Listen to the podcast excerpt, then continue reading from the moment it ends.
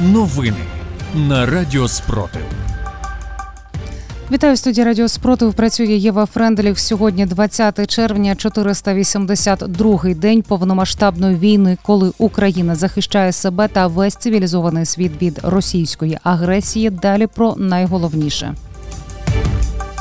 Росіяни атакували Україну іранськими дронами. Окупанти змушують українських дітей писати листи російським солдатам в окупованій каховці. Вибухи далі про ці та інші новини у випуску детальніше. У ніч на 20 червня російські окупанти завдали удару іранськими дронами шахет по військових та інфраструктурних об'єктах України. Повітряні сили ЗСУ звітували, що 35 ударних БПЛА противника протиповітряної оборони знищила 32, Та на жаль, зафіксовані і влучання. Протягом 19 червня у Донецькій області від обстрілів Російської Федерації поранення дістали п'ятеро людей, троє у часовому ярі та двоє у Залізному та Іванівському. Про це повідомляють в Донецькій ОВА. Окупанти влаштували масовану атаку на Запоріжжя. Мішенями росіян стали комунікації, майно та техніка сільськогосподарського та фермерського господарства, а також популярного місця відпочинку. Про це повідомили в Запорізькій ОВА. На щастя, інформація про постраждалих людей не надходила. Фахівці працюють над ліквідацією наслідків ворожих ударів. У літніх таборах тимчасово окупованих Бердянська та Мелітополя примушують дітей писати листи військовим Російської Федерації. Про це інформує Центр національного спротиву.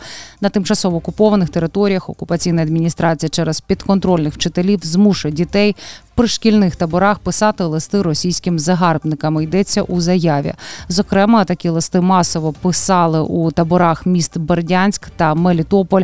Діти робили це під контролем пропагандистів. А листи переписували зі зразка і під диктування російських вчителів.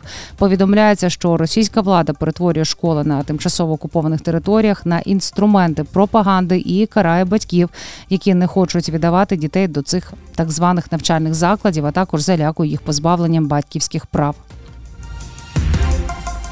Гауляйтер на тимчасово окупованій частині Запорізької області Євгеній Баліцький оголосив про створення так званого народного ополчення, куди планують приймати громадян будь-якого віку та будь-якої спеціальності. Про це повідомляють у центрі національного спротиву, посилаючись на джерела в мережі руху опера.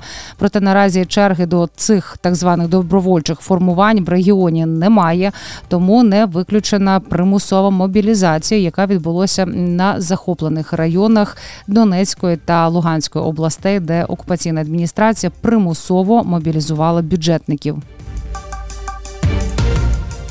У тимчасово окупованому Сєвєродонецьку майже повністю відсутній мобільний зв'язок. А до мирних мешканців, які намагаються зловити мережу, окупанти застосовують покарання. Про це розповів керівник Луганської ОВА Артем Лисогор. За його словами, колаборанти досі шукають місця, де люди можуть впіймати зв'язок і подзвонити рідним. Спочатку російські загарбники лише виявляли такі місця зі зв'язком та намагалися їх контролювати. Пізніше вони стали штрафувати тих, хто порушує їхні вимоги. Проте такі методи виявилися недієвими, оскільки місцеві жителі не мають грошей і платити так звані штрафи їм нічим. Тепер окупанти затримують людей, які намагаються комусь подзвонити. Очевидці розповідають, що чоловіків відправляють на підвал до 30 діб, а жінок на 15. Вранці вівторок, 20 червня, в окупованому військами Російської Федерації Каховському районі Херсонської області пролунали сильні вибухи та було чути звуки стрілянини. Подробиці поки невідомі. Про це повідомляє телеграм-канал Каховський рух. Місцеві повідомляють, що вибух Каховці був дуже сильним. За попередньою інформацією триває детонація ворожих боєкомплектів. За добу сили оборони України знищили 1100 російських окупантів.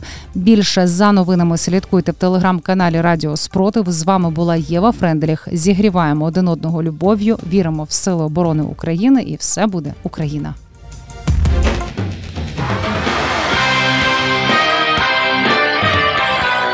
Радіо Спротив. Радіо визвольного руху.